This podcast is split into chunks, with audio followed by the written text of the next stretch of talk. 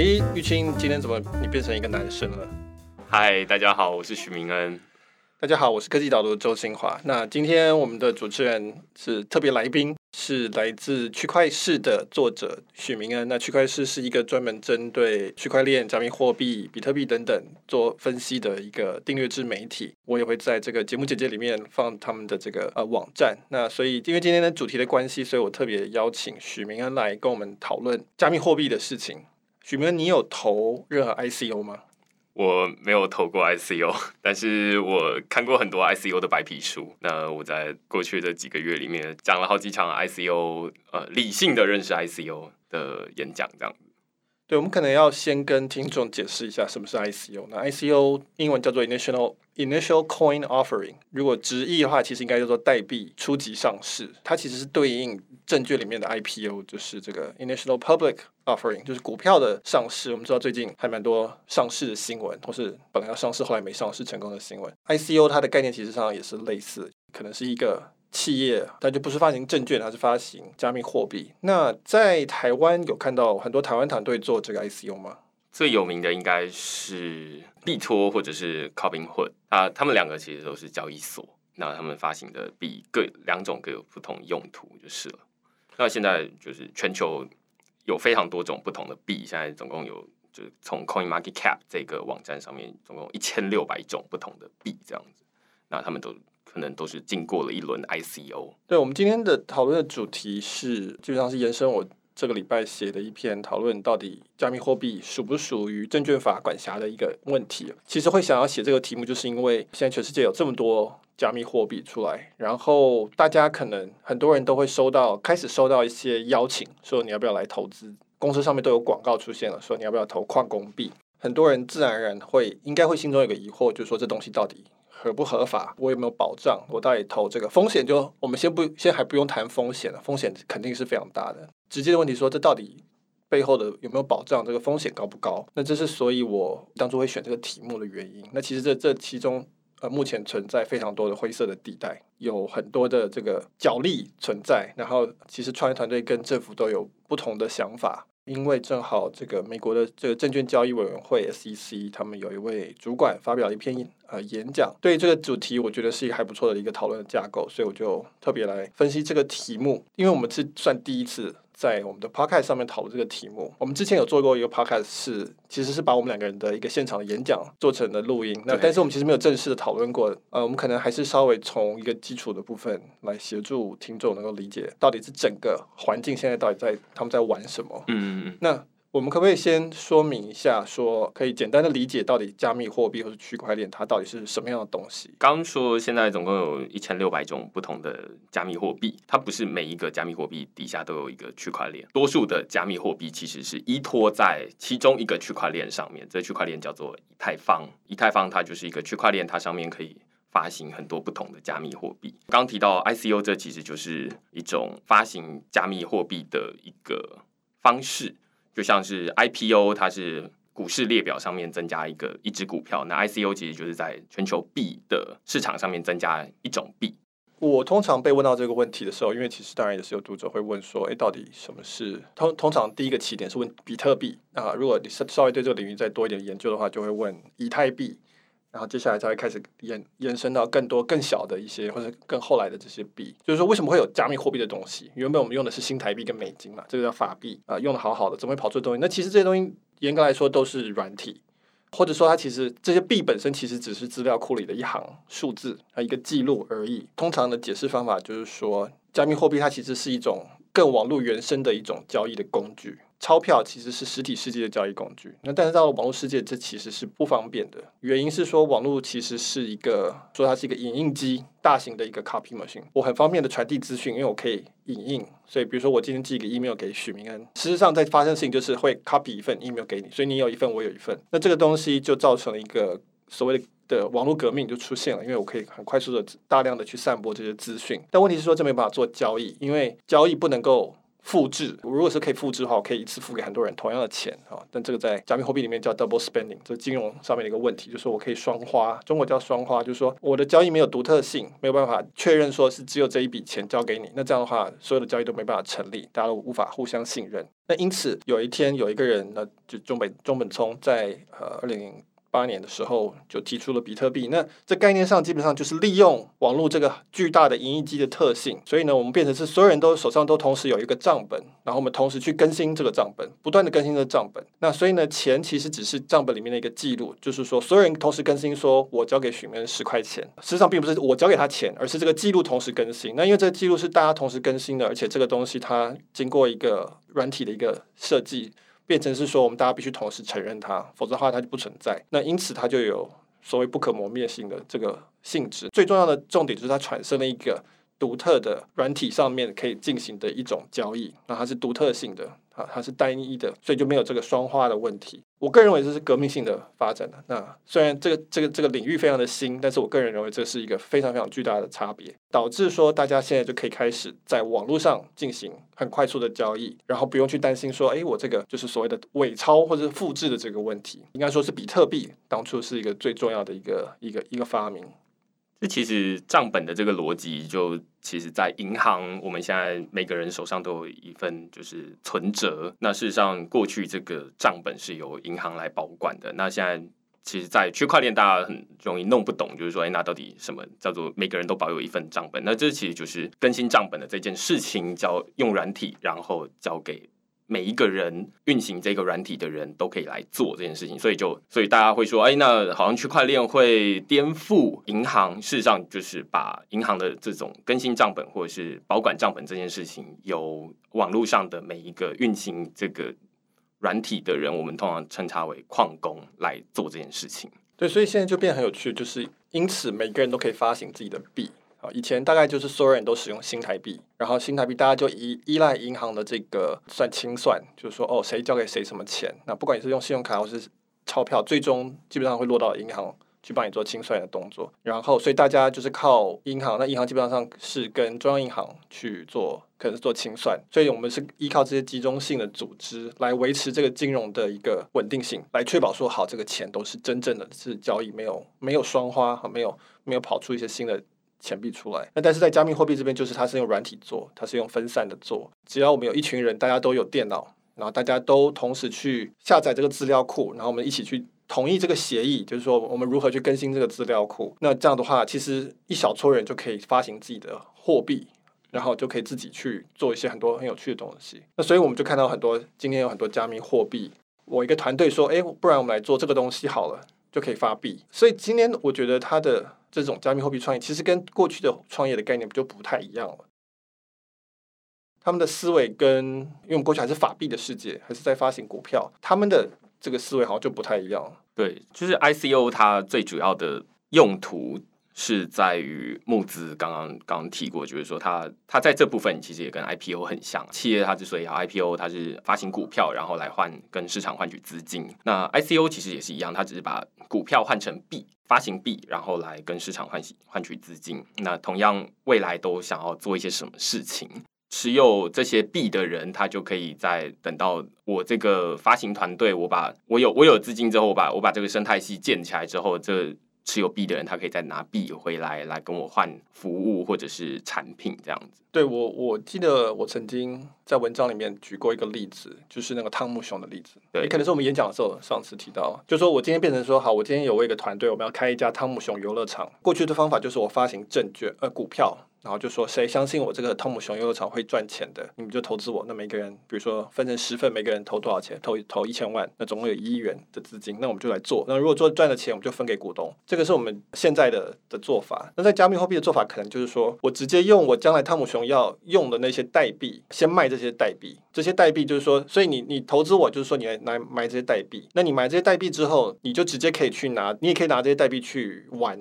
里面的游乐设施就像那个一般代币，我我可能我会用一个用一个折价去买一开始，但是我的预想是说，这个假设我们这个汤姆熊做的很好，供不应求，大家都想来玩，那我们这个代币它的价格就会因为供需关系，它就会涨价。那因此，你如果是一开始来买我的代币的话，那你其实是会赚钱，在这个差价里面你会赚到钱，但是你同时也可以拿着代币来玩这个游乐设施。但你同时也有流动性，就是说，反正你如果不想哪一天你想要抽手，你就直接把代币卖给其他愿意投资的这个人来，不是，而不是像股票，它基本上是一个，就是它是一个纸本的东西，你要去交易，有一些繁琐的手续。那这基本上是软体，基本上是可以流动性的交易这个东西。那所以对我这创业团队来说，我就是先募到一笔钱，等于是预售了我的一些币。对于投资者来说，他也他也一方面也有多更多流动性的这个这个可能性。但是他当然也是要相信，同样的这个风险还是很大的，就是他相信这个这个汤姆熊会赚钱这样子。对，I I C O 其实对于两个发行团队来说，它的最大好处是它可以，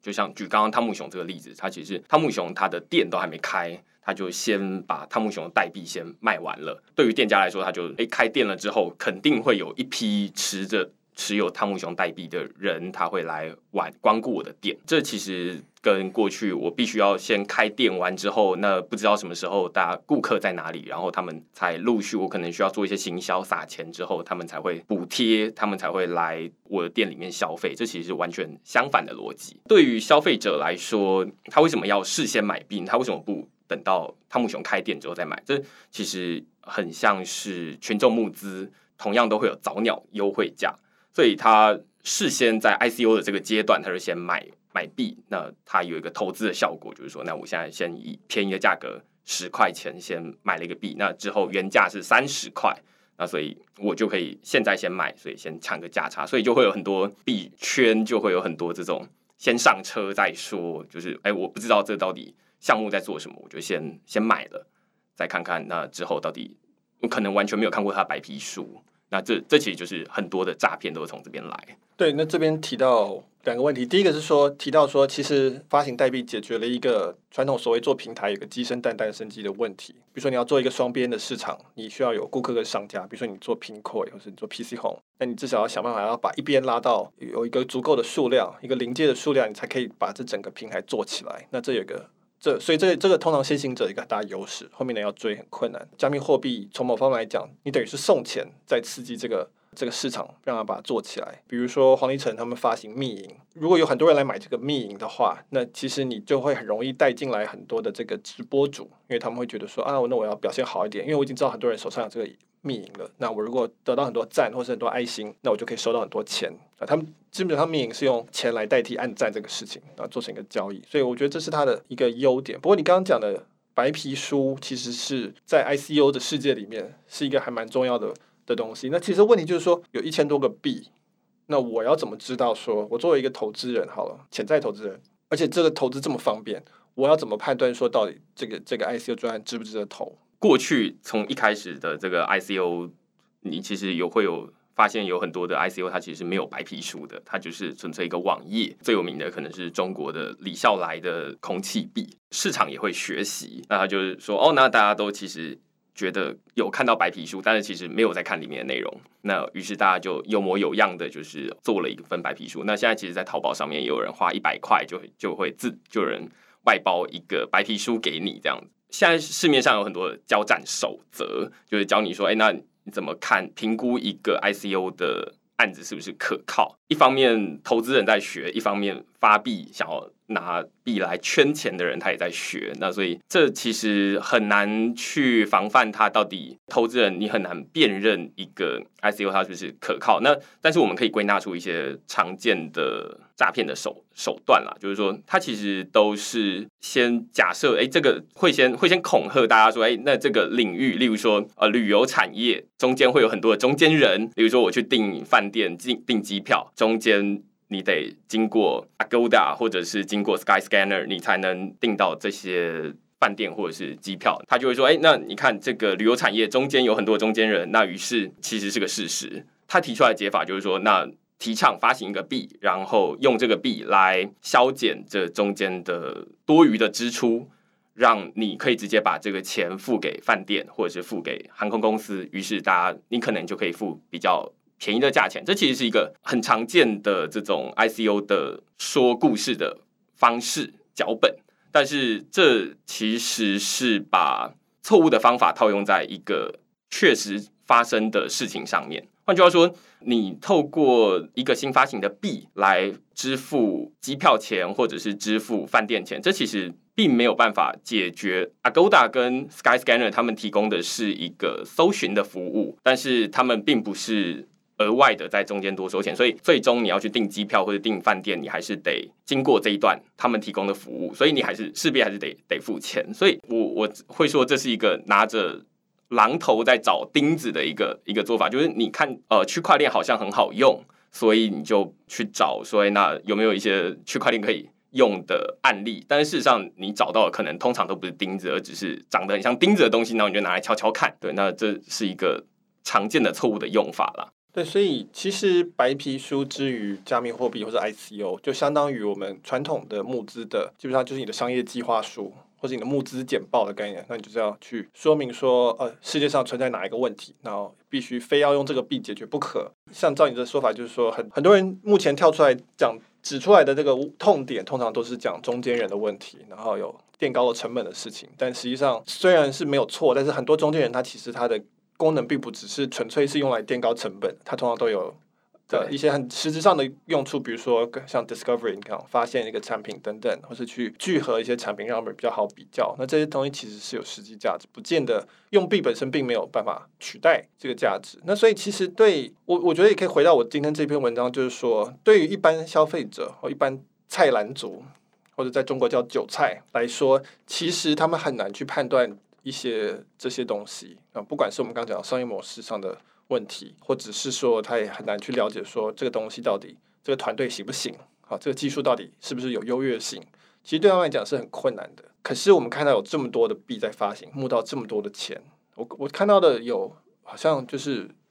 不不乏募到数亿美金的，然后可能一个月之内就募到数亿美金的例子。那这些投资人其实很多可能就是菜篮族。或是韭菜，他们其实是这一头热，或者说我们讲泡沫就投下去了。那这其实是一个还蛮值得担心的。就你了解，在比如说这些新商团队、加密货币团队，他们是觉得很开心吗？这个状况，还是说他们他们影响到他们的声誉这样子吗？目前看起来，大家分两种。就我所知，一开始 ICO 在呃去年开始变得比较热络之前，呃，事实上会有一些真的在做区块链技术。底层技术的团队，他们其实是因为在这之前，区块链呃相对的没有像现在这么的呃热门，这个词没有这么热门。那于是他们找到 ICO，发现 ICO 这种方式，这其实是他们拿到第一笔资金的一种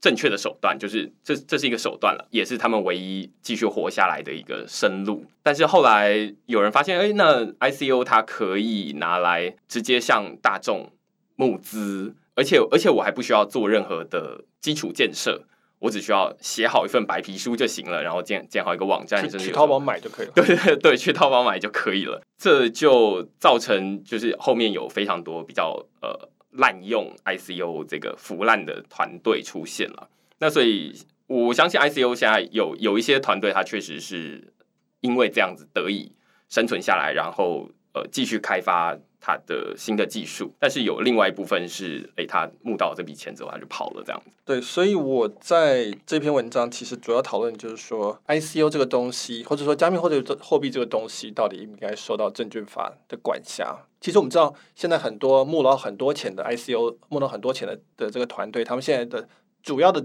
做的事情就是拿这些钱去并购别的公司，或是去投资别的公司。所以我记得 TechCrunch 这个礼拜才有一篇文章讲说，这些 ICO 公司后来都变成 fund，都变成投资资金。所以换句话说，他们自己的产品，要不就是没有没有做做不起来，要不然就是不用那么多钱。那所以他们干脆把钱拿去投别的公司。那这其实是一个很奇怪的事情，就是我投钱，我作为。韭菜，我投资给你是因为我看相信你会成功，结果你把我的钱又拿去投资别的专案。我其实写过李笑来也在做类似的事情，所以其实现在目前是看到一个很大的一个金钱的移动，从大众移动到的少数的这些呃募到很多钱的团队，然后再分散给其他的这个 ICO 的应用的这个这个团队，这是一个很奇怪的事情。不过我这篇文章主要的讨论的是说，青创团队大概都不希望受到太多的规范，因为毕竟这个钱算是相对非常好拿的。那如果你是受到证券法的规范，或者在台湾是金管会的呃规范的话，其实有非常多的要求，主要是包括是透明的要求、审计的要求。如果如果你要走正式的 IPO 路线的话，你就是要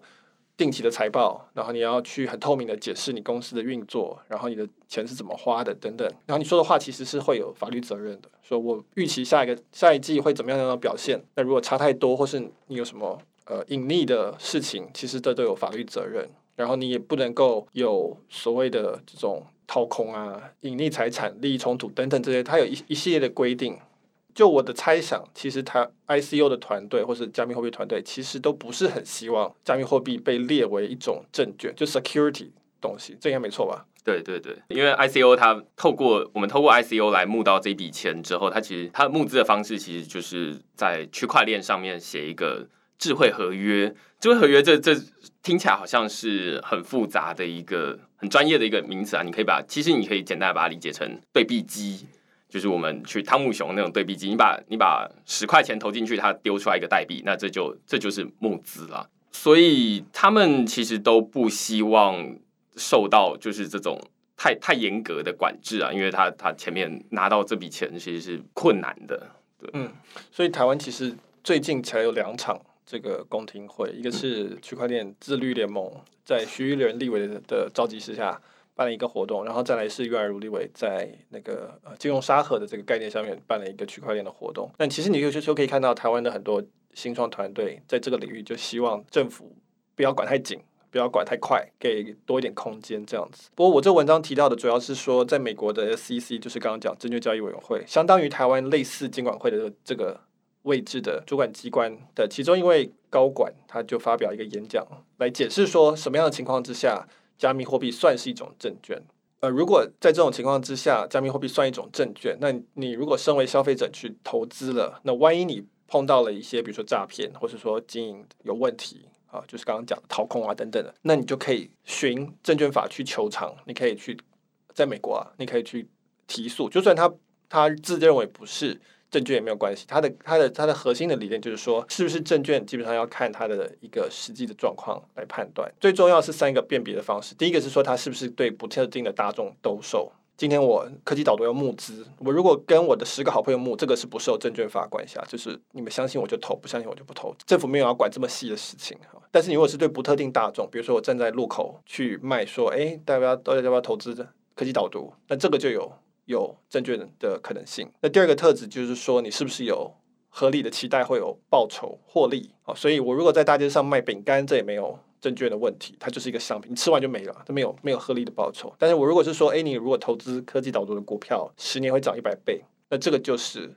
会预期有合理报酬，那这个时候就算是接近是一种证券。那第三个是说，它是受到一个特定的人或者团体的主导。或者说你走到搜狗去卖一个买一个手表好了，你其实是就买一个手表啊，假设是就算是好的手表好了，假设卡地亚的手表，结果没想到十年后它涨了很多钱哦，可能是因为大家很喜欢这品牌或是怎么样，某种没有人特别去控制的原因，就造成它这东西涨了。那这个时候他卖你的时候也不用受证券法的规范，因为他并不没有主导这件事情，他没有说好是因为我的努力而让它涨价。那如果是说，比如说刚刚讲黄立成发行密银，那显然密银的的价值是很大一部分是看黄立成这个团队他们经营的如何。那如果是这样的话呢，它就是一种证券。那所以这个是这个三个这三个点，不特定大众呃合理的报酬期待跟受特定人或团队的主导，会决定它是不是一个证券。原因是因为证券法基本上是要保护这个买家，他因为买家。买他如果买这个符合这三个要件的东西的时候，他会有个资讯不对称的问题。比如说我科技导读募资，我其实可以很大的程度去操控这个东西到最后的报酬会是如何，十年后它到底会涨多少？这其实完全是看我的表现。那因此政府机关它就要保护投资方、买方，是说那。呃，如果是这样的话，那我必须要就像刚刚讲的，要符合这些审计的原则，我要透明，我要能够讲话有负责任，这样子我才可以保护这些不特定大众、菜篮族，说他们不会被随便被诈欺。如果是我的十个朋友被诈欺，那就算了，那就是因为他们当初相信我。但是，呃，政府要保障的是，不要所有人都被被诈欺。我们大家最常看到的就是 IPO 或是证券，他们就是最标准的证券法。那因为这是公开市场交易，所以他就必须要确保说这个公司的执行长。啊，执行团队他们有符合这些要件，这个东西才可以在公开公开市场流通。等于有一部分程度就是政府在担保说这些东西是可以信任，你们可以，它至少有一定程度的可以信任性了。当然还是会有碰风的问题，但那个是那个是更更高的一个要求，嗯、政府没有要求到那个程度。就是 Elon Musk 的 Tesla 到底会不会赚钱？这其实是很多种诠释，但是基本上财报那些东西是要清楚的，然后他说的话那些东西是符合一定的会计准准则，这个是要出来的。所以我这篇文章其实基本上讲的就是说，这个是至少在美国现在的在证券这个部分，他们就来定说好，那我们这样子去看。这个这样子类型的，如果你加密货币有这三个条件的话，那它就属于是证券。那许铭恩，你觉得台湾你看到的很多的加密货币的这些案子，他们大部分是属于证券呢，还是不是属于证券？嗯，其实现在基本上比较像，如果按照刚刚这个美国三种三个条件来看，最容易判断的其实是最后一个。专案分成两种。比较热门的专案，例如说比特币或者是以太坊这种区块链，他们因为是开源 （open source） 的开发开发生态，所以呃，所有它的城市码原始的城市码是公开在网络上面的。那所以任何一个软体工程师他都可以去下载下来，然后去更改里面的城市码，然后再上传上去。那说不定就被整个社群所接受了。那这其实就。不同于刚刚所说的，就是说，呃，Elon Musk Tesla 这间公司它的表现怎么样，是其实是主导在企业里面，但是现在在区块链的开发生态里面，其实是大家都可以参与的。那所以要判断是不是，所以我我之前写过一篇文章，就是说，那怎么判断？怎么判断它是不是 ICO？哎，这个 ICO 是不是合法或是非法？或者是说，区块链是这个区块链目前的？开发生态是这个币是不是合法，或是不是受到证券法管辖，就得看它是不是有一个原本的开发团队在贡献它的城市码，还是是说现在有一个开发社群，大家都不认识，或者是大家都是在都是网友，那纯粹只是哎。看到有一个不错的专案，那我也想要贡献我的心力，那这个就不受证券法管辖。所以，我目前看起来，台湾其实没有太多的 ICO 专案，因为多数，我就我所知，多数的呃团队都是担心台湾目前没有说 ICO 究竟是合法还是非法，那所以就不敢不敢在台湾进行 ICO。所以，目前台湾目前看起来看不太到。对，在台湾就是说，你在台湾如果要决定要买币。或是说团队要发行币，其实你就要担心说这是不是合法的事情。那发行币一般来说，我们现在看起来会担心几件事情。第一个就是它是不是证券，它如果是符合证券，我刚刚提的，那它就要符合证券法的规范，那就是就有很多相当繁复的规则要要要遵循。第二个是说它有没有遵循这种洗钱防治法，然后第三个就是还有一些金融相关的法令，所以大家其实是会很紧张的在买的时候，就我了解，然后买的人也会觉得很紧张，就说到底。我到底万一出了问题，我有没有办法获得赔偿？有没有有没有法律系统在后面支撑？还是说这个东西就是像直销一样，就是你买了，然后你也不知道到底是 源头是哪边来的这样子？所以我们才会看到呃，许愿立委跟余婉如立委的这个公听会，可能很大一部分就是希望把各部会排排站站好，然后来问清楚，说到底这东西在这边是合法的还是不合法的？那如果是，但我看到目前的政府，台湾政府单位好像是没有结论，是不是？呃，目前分成两种，就是刚刚我们提到，如果如果是比特币交易买卖比特币，或是买卖以太币，或者买卖其他的各种币，这个部分，目前台湾是把这个币当成是有点像是虚拟宝物，就是我们在游戏上面交交易的虚拟宝物，虚交易虚拟宝物是合法的，没有没问题。所以比特币现在也是虚拟宝物，那所以这这个归这个是归经济部管，就是说这是商品。嗯，数位商品，那所以这个是合法，完全没有问题。那但是 ICO 集资就是募资这这件事情，这就不知道。就是说，呃，我们不知道这个募资这个这个行为，你是不是公开募资？然后这个这个是目前没有任何的一个部会说，那这个这就是贵。那在之前，央行是明确的，就是说比特币就是当成是商品来管理。这好像在二零。二零一二年还是什么时候？就是几年前，央行有特别发出一个声明，是做这样的，所以所以大家就说啊，那比特币是个是个数位商品。但是在这一次的余婉如立委他提出他他召开的这个公听会里面，就是央行就特别说，哎，那我们应该我们这个时候应该可以重新来定义比特币到底是商品还是它是一个什么样的东西？我们是不是要把它独立出来，从商品里面独立出来，那视为另外一种新的东西，然后由哪一个部会来管辖？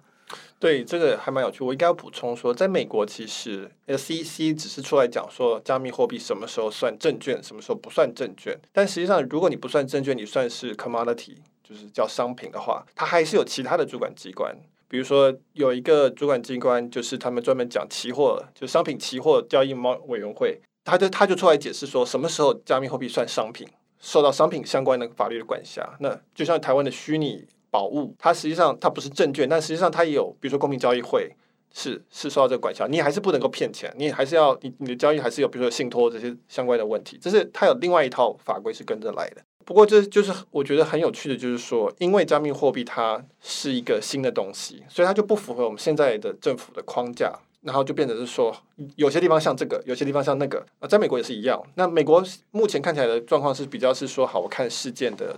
实际状况来决定，如果是符合我的话，就我来管；如果是符合这个部会，就由他来管。那但是同一个，所以同一东西可能有好几个部会管。那但是其实，在台湾通常不习惯这种管法，通常是希望金管会就是管银行，就是经济部可能就是管企业之类，就是它它是一个呃，我们是相对来说是比较喜欢是组织单位有一个主管机关的，而不是一个东西的不同层面。有不同的主管机关的形式，在在美国其实也有这个困难了，所以这这只是程度上的差别而已。那结果就造成说，这个新的东西变成大家都不想管，或者说大家都想管，也有可能。你如果是一个很积极的想要扩张权力的部会，那你就会说我想要管。那如果在台湾，可能大家就比较是不想管，所以就变成是大家现在就还有有一种很很模糊的状态。那结果是造成了台湾的西方团队，要不然就是不敢发 ICO。呃，要不然就是说，比如说台湾的交易所，就你刚刚提的，可能做很多币币交易，他不做法币啊，现在也有法币的的交易，或那或者他不做 ICO，他尽量的去不碰这个东西，可能在别的地方做 ICO，对，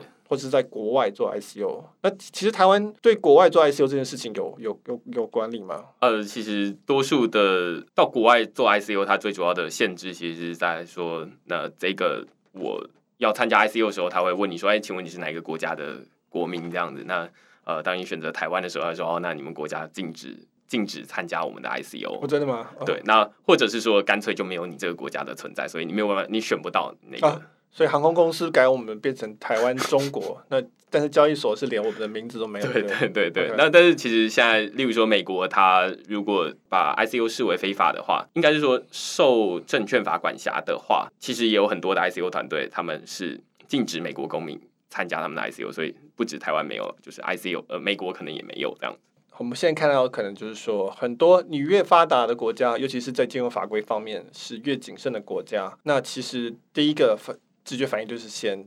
有用旧的规范来去规范这个东西，那结果就造成说其实是相当的繁琐的。那那然后呃，结果这些通通跑到一些比较松散的国家去，那好像这个，不过这科技发展常常经常就是这样，就是就是一个成熟的环境就不适合新的。这个这种颠有颠覆性的东西去存在，因为它会被窒息而死。但是它会跑到一些那种本来没有那么先进的地方啊，比如说现在看起来好像是什么马耳他？对，马耳他、瑞士、呃，新加坡，或者说这种可能很习惯做这种所谓离岸金融中心，或是或是避税。避风港的这种地方开始有很多这种活动出来。那我知道在台湾也有呼声，就说：“哎，台湾应该……我我包括我自己在内啊，都曾经呼吁过说，台湾其实区块链这个浪潮，其实对台湾来说，整体来说，我觉得是相对有利的，因为它对矽谷没那么有利，所以对我们来说，对于其他人来讲，应该就是相对其实是一个助力。那但是好像看起来，呃，台湾没有，我不知道他们的有没有这个拥抱这个东这个东西的心态。”目前呃，听到其实最最最常见的说法就是说，从去年九月开始，中国禁止 ICO，呃，也禁止中国的国民参加 ICO，所以呃，首先你在 ICO 的 ICO 团队在上面，它不会有中国这这的选项。于是大家就会说，哎，所以现在会有很多的中国的资金或者是中国的团队跑到台湾、跑到香港、跑到台湾来来做，就是 ICO 或者是。开交易所等等，最近有非常多的中国的交易所到台湾来开货币啊，对货币或者是 OK 对 OKEX，这其实是台湾很好的一次发挥的机会啦。那但是目前各国政府遇到的问题都是一样的，就是说你不知道到底应该要把这个加密货币或者是 ICO 视为是什么样的套用在哪一个现有的法令，还是我们应该要。重新订立一个新的法令，然后来专门管理这个东西，这是大家目前在争吵的的点。我记得我在二零一二年左右的时候跑去中国参加一个那种创业的路演巡回，就是那个时候刚创业而已。然后其中一个团队是做，就是那个时候就是做比特币的钱包，我的印象里，那他们现在现在好像已经搬到爱沙尼亚去了，一个台湾团队。然后他在那边路演的时候，他就跟大家讲说，我们这东西是比特币钱包，然后这东西比特币很有发展，什么什么，讲一讲。然后台下的那个 VC 中国 VC 就说：“您知道吗？这个哦，抱歉，我学一下口音。您知道吗？中国是货币管制啊，你这东西。”是违法，然后那个呃，我最欣赏的是那个创业者的回答，他就说：“我知道这是中国是货币管制，因此这个东西非常有市场。”然后大家都台下都所有人都一起点头，那非常有趣啊！就是中国中国禁止的的一个理由，又跟其他所谓可能比较已开发国家或是金融比较先进的国家的理由又不太一样，一样比较前瞻，比较是跟比如说洗钱防治或者资金的外流的顾虑比较有关系。